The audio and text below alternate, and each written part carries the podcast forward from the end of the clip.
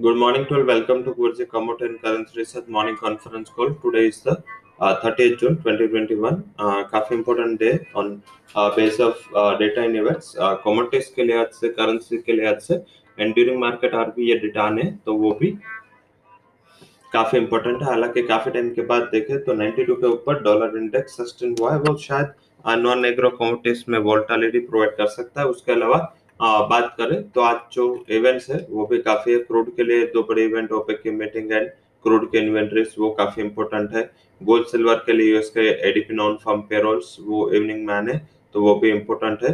रूपी के लिए इंडिया के कोर इंफ्रा आउटपुट इम्पोर्टेंट है। जीबीपी के लिए यूके के फाइनल जीडीपी नंबर्स यूरो के retail sales and inflation number तो यूरो के लिए काफ़ी इंपॉर्टेंट है।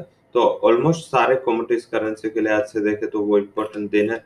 कल सीपीओ में ड्यूटी कट का गवर्नमेंट ने डिसीज़न लिया। हालाँकि इसका ज़्यादा इम्पैक्ट नहीं पड़ेगा क्योंकि हमने उस टाइम भी हाईलाइट किया था कि ऑलमोस्ट ऑलमोस्ट जब हमने न्यूज़ दिए, उसके दूसरे ही दिन नेगेटिव हो गया था सीपीओ बट यस उस टाइम भी हमने बोला था कि जैसे ये न्यूज़ आए, उस टाइम कॉन्ट्रा कॉल सीपीओ में लिया जा सकता है।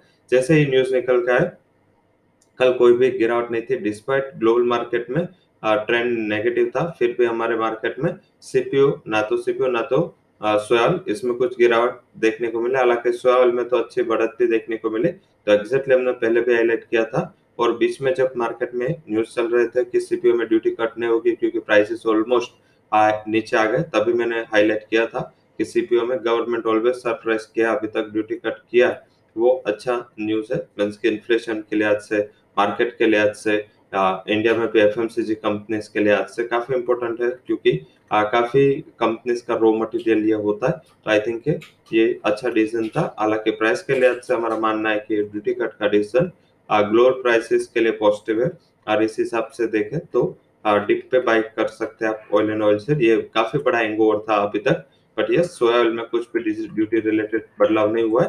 हालाँकि अभी भी ध्यान रखना है कि गवर्नमेंट कुछ भी सरप्राइज़ कर सकती है बट यस अभी तक मीन्स के शॉर्ट टर्म के लिए कुछ इतना चेंजेस नहीं होगा।